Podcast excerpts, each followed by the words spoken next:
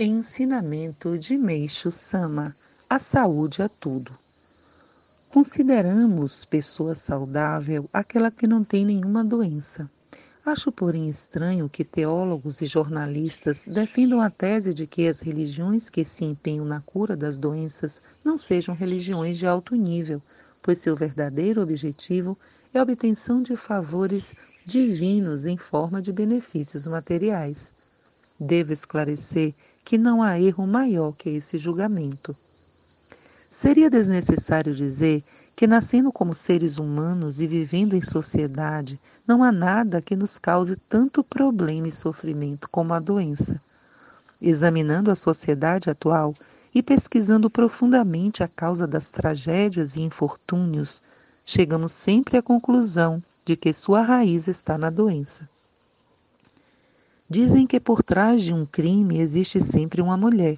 Podemos dizer que por trás da tragédia sempre há doença. Portanto, é verdade que quando aumenta o número de pessoas saudáveis, diminui na mesma proporção o número de pessoas infelizes.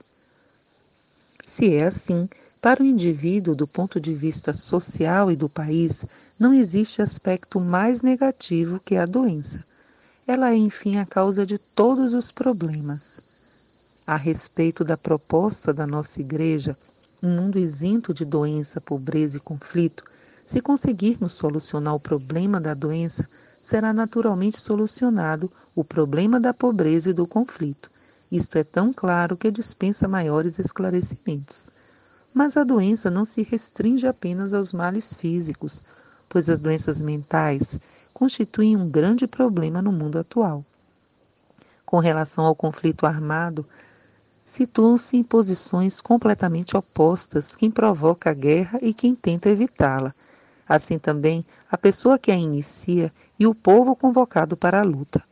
Portanto, a maior culpa cabe aos poderosos que provocam a guerra. O que ocorre no seu interior deve ser mais ou menos o seguinte: mesmo tendo conseguido aquilo com que as pessoas normais se sentiriam satisfeitas, eles não conseguem contentar-se devido à sua ambição desenfreada e em virtude de sua capacidade e autoconfiança fora do comum. Temos na história muitos exemplos de heróis e personagens famosos, cujos planos no início pareciam dar certo, mas acabaram fracassando. É realmente desumano e cruel as pessoas sacrificarem inúmeras vidas e tornar infelizes muitos inocentes apenas para satisfazer sua própria ambição.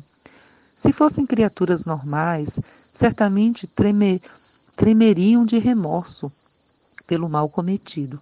Se não sentem nada, mesmo sendo heróis, é porque têm alguma anomalia psíquica, ou seja, desequilíbrio mental indivíduos totalmente egocêntricos, sem a menor preocupação, amor, compaixão pelo próximo, pensando apenas no seu próprio bem-estar, também comportam-se assim, por serem portadores de alguma deficiência mental.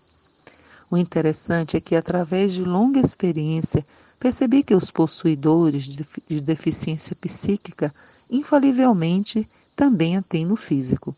Existem heróis e criminosos que gozam de bastante saúde, porém, o fato é que eles possuem grande quantidade de toxinas acumuladas, as quais se apresentam fortemente solidificadas.